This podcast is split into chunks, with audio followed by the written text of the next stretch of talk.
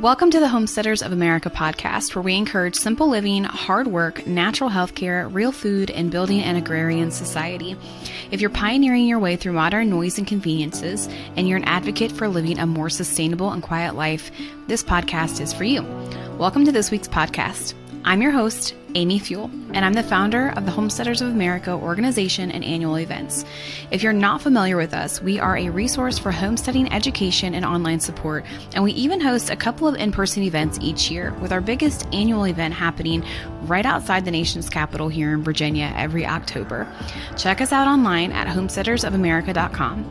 Follow us on all of our social media platforms and subscribe to our newsletter so that you can be the first to know about all things HOA. That's short for Homesteaders of America. Don't forget that we have an online membership that gives you access to thousands, yes, literally thousands of hours worth of information and videos. It also gets you discount codes, an HOA decal sticker when you sign up, and access to event tickets before anyone else. All right, let's dive into this week's episode.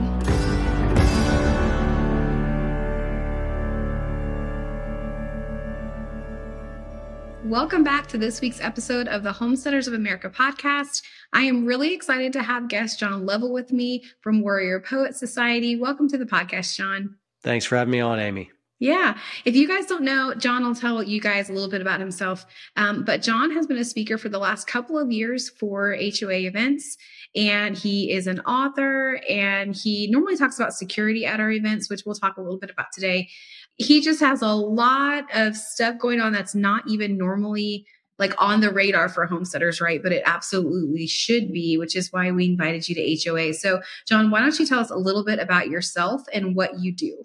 Sure. My wife and I were reluctant homesteaders. It wasn't in our purview. We didn't grow up around animals or farm property, land. I grew up kind of in suburbia. And when I saw certain indices socioeconomically a few years back go awry, uh, me as a freedom loving individual realized ultimately the only way to secure freedom from overreaching government institutions is through self sufficiency and autonomy, which meant going back to what people have been doing for ages, forever until recent cities, and that's homesteading the problem is is after we bought some land we realized we knew jack squat. We we knew nothing. We had less than zero skills. And so we really started at the basement and we wanted to learn hey how do we do this homesteading stuff? We want to grow some food and then we got some chickens and chickens were great fun. Didn't know how fun they'd be to just watch chickens.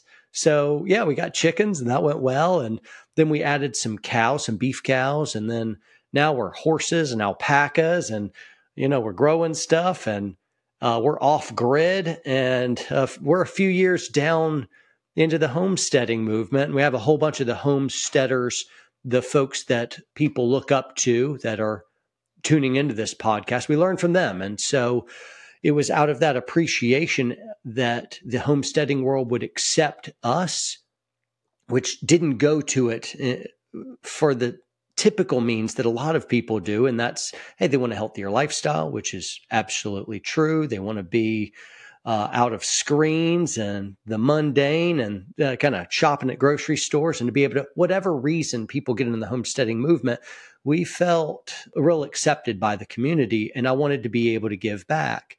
So um, I have a unique skill set. I was a former special operations guy. I work in security. I teach rifle and pistol classes. I teach tactics classes. I want to make the world a safer place. And I really don't like evil people using violence to hurt innocents. And so that's our whole gig is we want to be able to be forces for good, to be able to protect people because we love people. And so we saw the homesteader commun- uh, community and we wanted to give back and uh, that's kind of brings us up to speed. Did that? Did I answer that? Yeah, you did. Okay. You did. You answered it very well. Um, you have a book, right? Why don't you tell us a little bit about that? Sure. It's the Warrior Poet Way. We are the Warrior Poet Society. It's a values based community. So we revolve around an ethic. We live for higher purpose and we're ready to sacrifice in the defense of others. And so part of that is a physical security aspect. Others is defending truth ideals. And so ideologically, we're freedom fighters motivated by love for our fellow man. We want to be protectors of the innocent. And so that's the idea. And so, in our pursuit to hold up the ideals of both the warrior, someone who's uh, bold and strong and long suffering and has grit and is willing to sacrifice in the defense of others and is skilled in arms. We wanted to embody the archetypical warrior, but also the poet. And that's somebody who can be romantic, who is philosophically and emotionally deep waters, that's successful in relationships, that appreciates awe inspiring beauty and wonderment, and be able to think hard about the things that matter and have good philosophy and good theology. Uh, we want both. And so that's a matter of balance. And it doesn't happen accidentally. Typically, people wax into one of the two archetypes, which leads to leads to an unbalanced life. And so the Warrior Poet Way, my book, is able to help those who are naturally predisposed to be more lions become a little bit more lamb so that you're both and not either or. And those who are a little bit more err on the side of passivity, that are more lambs, would become more lions so that we can appreciate both of the strengths. And so the book really gets deep down into the nitty gritty, rubber meets road of how do we grow as lions and lambs. I love that so much. That's amazing. It's it's really nice to see more men getting into homesteading because when we first started HOA, it was mostly just women and they were all like, how do we get our husbands on board with homesteading? And so we were constantly being asked by other women, like, how do you convince your husband to come? And so funny enough, uh, my husband actually watched Warrior Poet Society YouTube channel for quite some time before I even knew who John was. And uh, he's like, you know what? If you got John Lovell to come, then that's a conference I'd go to. And he's like, I bet more men would go too. And so that's exactly what happened. The first year that we had John come, we actually had so many women that were like, the only reason I'm here is because my husband wants to come see John Lovell. And so it's a, it's hmm. a win-win, which is pretty incredible. So um, we've really enjoyed having you and your wife with us. Your wife is a plethora of information too. And we really enjoy mingling with her at events. But so, John, you talk a lot about homestead security uh, at our events. And we don't obviously have hours of time to talk about it, but I wonder if you might give us maybe like your top three things that you would tell homesteaders as the world's getting a little bit more crazy. What are some things that they could do to help secure their homesteads? Some of this would be intuitive to a lot of folks that are gaining strides toward self sufficiency. I also notice there's a uh, a great amount of people in the homesteading movement that are they are sweet uh, to say it the best and naive to say it the worst and that i want to imagine that the world is a sweeter calmer nicer place than it really is right. and what i fear as our economic structures our supply chain our power grid everything is a lot more fragile than people really understand there is an author i'm blanking on the name who first coined this but it'll be it'll be well known and that's we're always nine meals from anarchy. And the idea is is everybody in america generally on average holds about three days of food. Three meals three days nine meals away from anarchy and that means if your family has no food because supply chains have uh, come to a grinding halt or power grid fails or some type of socioeconomic collapse, some type of revolution, some type of societal unrest, which made it unsafe to be able to go expeditionary to get groceries or go into town and do whatever. What wouldn't you do to feed your family? What wouldn't you do if you saw your family without food? And if you imagine that over a longer period of time, days spread into weeks, spread into months, people could become quite desperate. And bad players wanting to take from the innocent could really jeopardize you and the livelihood of other people. Now, it's not our stuff that I'm interested in protecting, it's our people. But in such a downgrid socioeconomic collapsing structure or societal unrest, in such a scenario, people cannot survive without their stuff. If you don't have food, guess what? Now it's just a slow attrition into starvation. If you don't have access to water, if you don't have, access to energy, it's the winter and you can't heat your home, deaths around the country skyrocket when that kind of things happen. And so we want to be able to protect our resources because we love people and we want to be able to protect people. And so I want to be able to give people tools so that they can make small steps to make their home and then their homestead more defensible. In such a scenario, that any type of energy or food, water, any supplies becomes scarce, you know, demand goes up and supply is eviscerated. People who have ill intentions will go expeditionary. They'll be looking for uh, ways to be able to take what you have. And so, if you understand how precariously a lot of our structures truly are, you'll realize security is your most important preparation. It's not the food, it's not all the stuff. Ultimately, if you're preparing for some type of apocalyptic event, to say it at worst, but hey, how about just bad times in the future to say it uh, even more plausibly to a lot of the listeners out there? Uh, if you are not able to secure your uh, things, your lifestyle, your home, then you're really just preparing for someone else. Someone else will take what you have. Someone like me, I can I can look at homesteads and I'll be like, I'll take everything you have in an afternoon, and there's nothing you can do to stop me. Um, and that's for me. That's because of what I know. Some paramilitary guys will be that way, and some folks that are are not controlled by certain ethics and, and, and a theological Christian worldview that I am.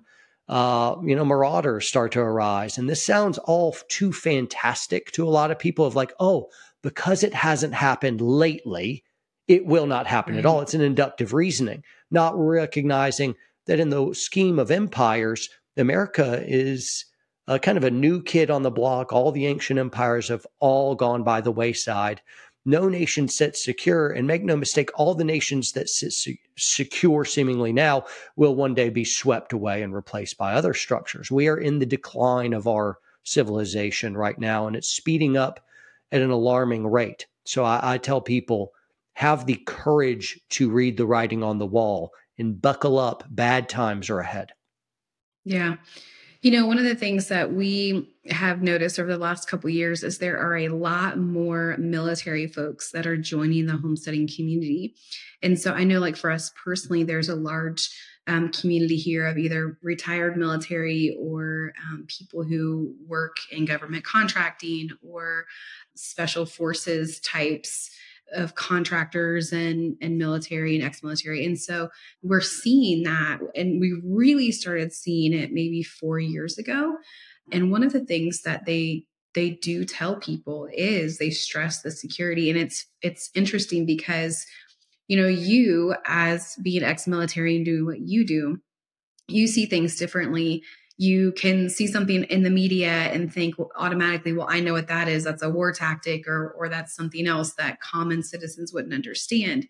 And so as things do start happening in the world, you know, what are some maybe some alerts like what are some things that people as if right now isn't enough right like there's so many red flags now but um, especially rural people, because I know a lot of rural people, they don't necessarily watch the news all the time. They don't necessarily read a lot of newspapers. That's probably one of the downfalls. And it's the blessing and the curse of homesteading, right? You want to live a simple life, but sometimes you're oblivious. So, what are some things that you might anticipate happening, some warning flags happening in America that can alert people things are really starting to get bad and maybe even tomorrow might be 10 times worse? Sure. So if you're not noticing any signs currently, you're just not paying attention. Right. We just had Thanksgiving.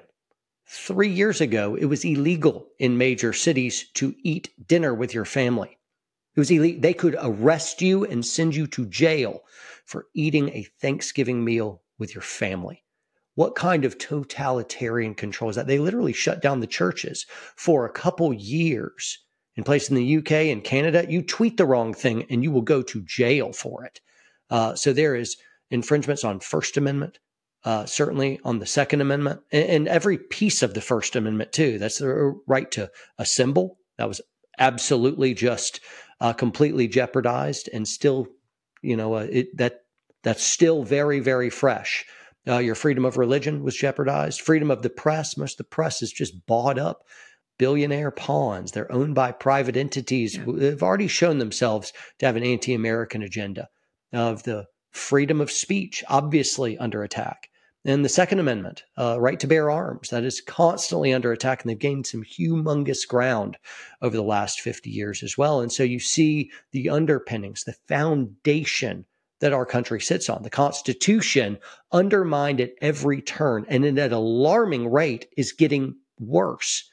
You also see a degradation in things like our supply chain where I remember the big toilet paper scare when mm-hmm. people were freaking out because they weren't sure whether they'd have resources and there's just this crazy run on toilet paper and you couldn't get it anywhere. And i remember different uh, grocery stores just emptying out of some basic and essential goods. And that's happened a couple times over the last decade. I've also seen gas station lines just out you know of like people waiting in line and then they run out of gas and all you've got is what you've got and so you've seen little clues uh, around that bad times are coming. And so if that stuff doesn't wake you up, if you're not seeing some of the totalitarian power games that are happening right now, if you're not seeing runaway inflation, regardless of what propagandistic media is reporting, we are in double digit inflation.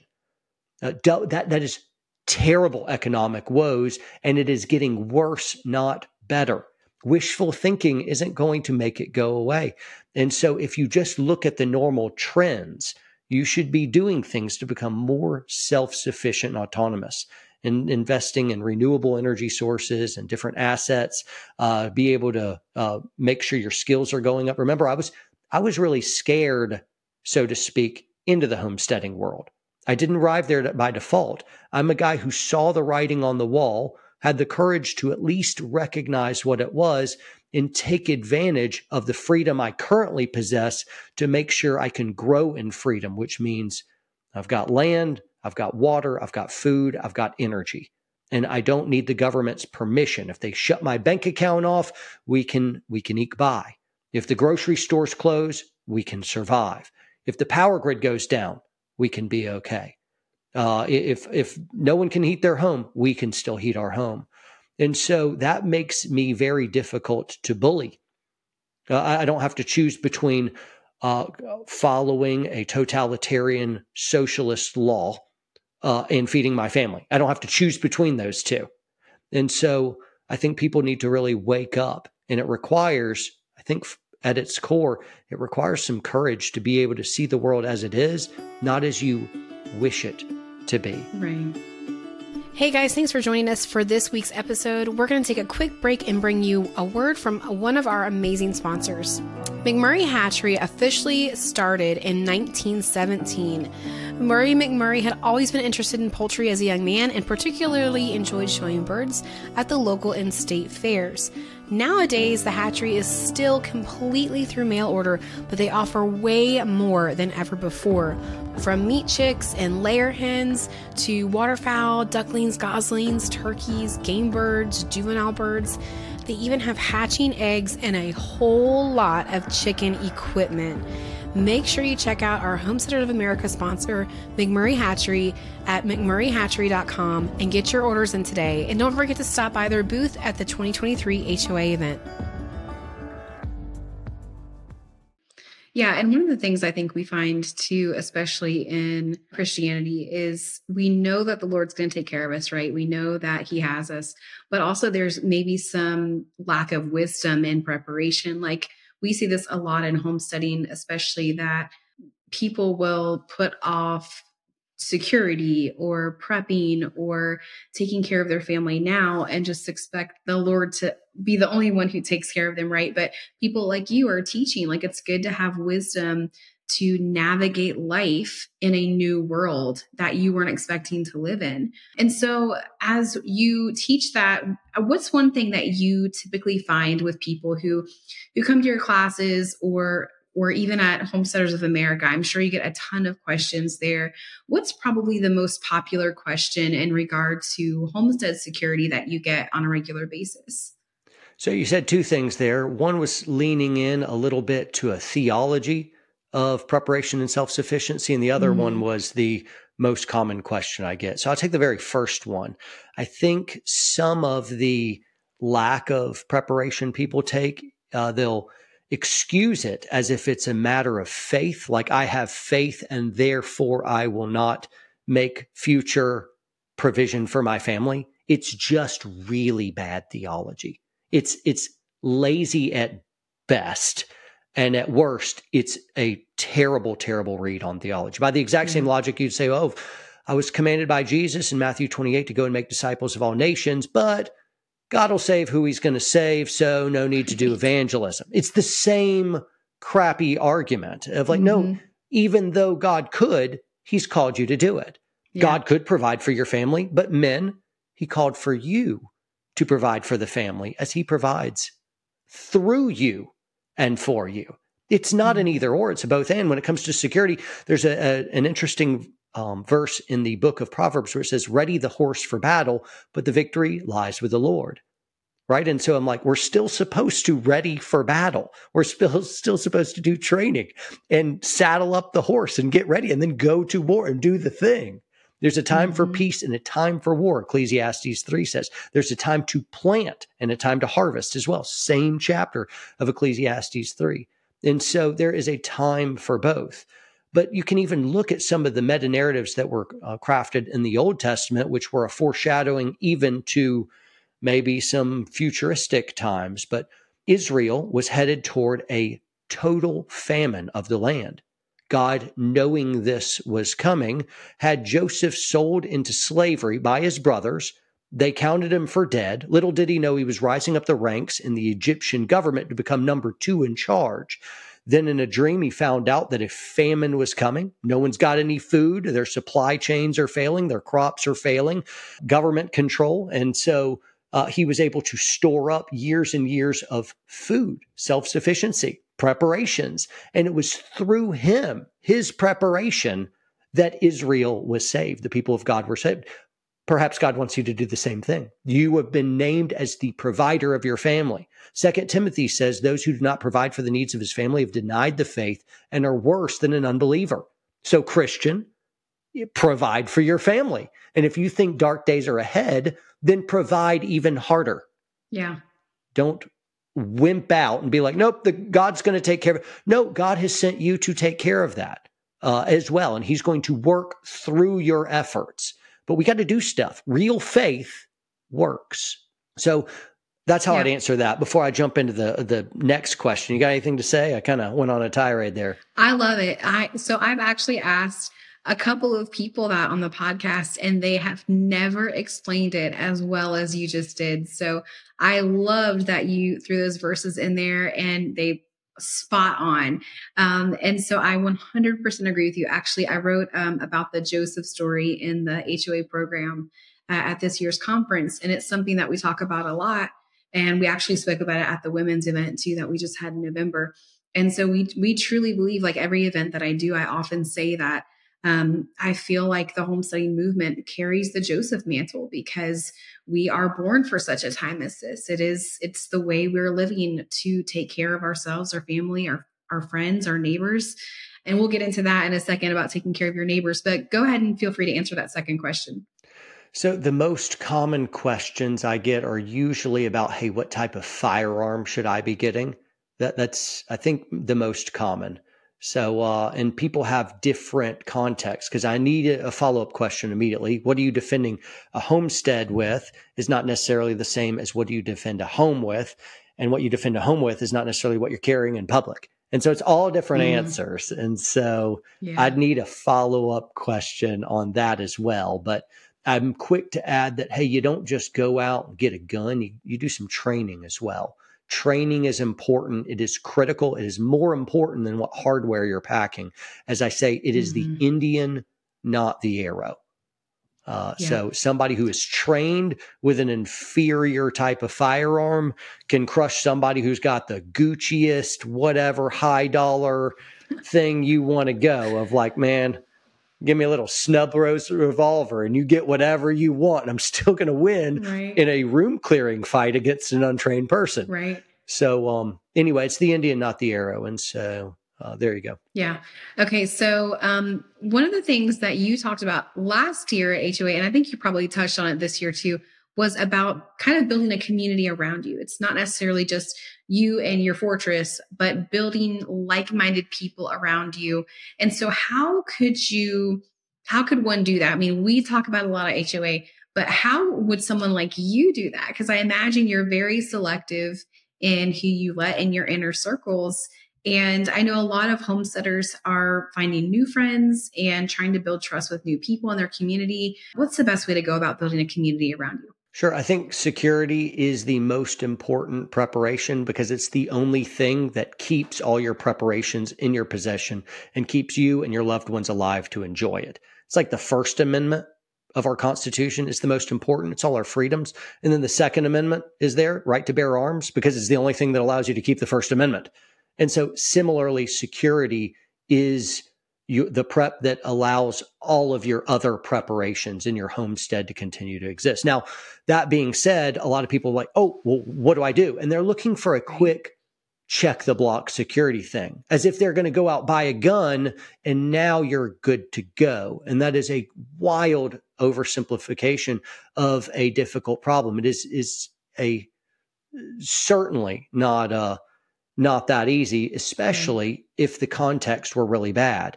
Now, the the worse the kind of fallout gets, if you imagine some type of absolute socioeconomic collapse with no end in sight, where it's kind of like one second after, months go by, and resources and systems and institutions of power are not replenishing stores, and it's just you against the world. The only way you'll be able to keep an actual homestead is through multiple families living on that one homestead. It can't be just you, the missus, and a couple kiddos against the world. And so th- this is where I have some experience in that I was an Army Ranger. What we did a- abroad in my five combat tours is we'd take land and we would keep land. That's what we, we would do. And uh, though we weren't protecting crops and things like that, we had not not homesteads, but they were kind of like compounds, series of houses behind enemy lines in enemy territory where all the people around us wanted to kill us. And so we go in, we take that land, and then we live in that land and keep it and run operations out of it. So, I mean, uh, this is not theory for me. This is something I did, you know, tour after tour after tour, operating really behind enemy lines with minimal support, sometime in very small units. And so it, it's very similar. And so you have to apply the same age old small unit tactics to be able to keep land uh, from those who want to take it. And that means roaming security positions that set up in key terrain pieces with interlocking sectors of fire. And you have standard operating procedures of how you're greeting people that want to penetrate your perimeter, whether they be friendly seeking a handout or they're posing as friendlies, but they're really gathering intel for a greater force to be able to probe your perimeter and be able to get in or take people captive or be able to roll over and uh, take everything you got. And again, the point isn't to keep all the stuff from everyone else. The point is to keep everyone alive. But if you have no food, that is just a slow death death sentence for everyone. And you don't know what those marauders would want. Maybe they're just going to come in and kill everyone. I had couple years ago, I did my very first homesteading event and I made a mistake. I thought, I thought because of the just electrified audience, everyone was so pumped up and rallied. I thought of like, oh, these are my people. But what I didn't know is inside the homestead community is a lot of really, really sweet people who are a little bit more, uh, I don't mean it in a condescending way. They're a little more granola. They're right. a little bit more hippie. Yeah. They're a little more pacifistic. And so some of these, particularly the pacifistic men who understand provision of a family, but they have completely abdicated all protection of their family as if that's not something that they would ever have to do that you know they are not doing what men should actually be doing. And instead what they do is they attack men who make them who highlight and underscore that they are not doing manly responsibilities. Right. You're not leading your family like a man. And so I had one YouTuber in particular really uh, uh, craft a, a real straw man argument. He, he dealt very deceptively of what I said to build in who I was and what I represented as something that was frankly just not true. It was not true. And his idea was is kind of the old idea of like, well, don't build a higher fence, build a bigger table. Right. Uh, that that's the same ideology that says open up the U.S. border. No reason to close that. It's a beta pacifistic idea that allows uh, that is weak men that allows uh, everything to be taken uh, by those who wish harm. It, it is a dangerous ideology, and so that was something I wasn't really ready for. Uh, but I, I would say just, hey, in love, we care about people and I care about security because I love people. I want to defend people. And if something bad happened, I would hate to see everything that you've built that's meant to safeguard, protect, and nourish those you love be taken from you in a bad Yeah. afternoon. Yeah, and that's one thing we have to stress to people here, especially in our own little community that we have here, is that you can't trust everybody. Not everyone is your friend. Not even now. I mean, we've we we know enough now just through people that we know in the government and military folk when people are probing for questions, right? When they just want to know what you have and what you have to offer and what you're doing. And so we learned really early that you can't trust every person that is just in your community or in your homesteading community specifically, just because everyone wants to have chickens and everyone wants to grow food. Just like you said, John, there are people who they're like not even remotely wanting to secure their homesteads and they're going to be the ones who want to come to your property and say hey i need food from you you know like and feel entitled to it and so it's just really interesting to see the the differences in the homesteading community and that's why one of the reasons we love having you is because you bring a different perspective and a right perspective because it's something everyone needs to hear. It's not just something one group of homesteaders needs to hear, it's something everyone needs to hear. And so we really appreciate the work that you do and and all of the things that that you talk about on your YouTube channel too. I know it's not necessarily homesteading related for those of you who are interested, although I have noticed you've posted more homesteading stuff, but it's really good information. And so you mentioned training. Um, I wonder if you talk about that a little bit, what you do, how you how you train, not necessarily how you train others, but what options are there for people who are listening to this podcast if they wanted to take any of your training? Sure. Well, we do in person training. And so our Warrior Poet website has all of our classes posted. And every, it's everything from entangled gun and blade fighting to rifle stuff to uh, room clearing. And there's a whole gamut of just different classes. Medical classes. We're really big on medical. You're more likely to rescue somebody with a tourniquet and some medical know how than you are with a gun. And our big idea, the reason I carry a gun every single day of my life is to safeguard life. That, that's the whole point.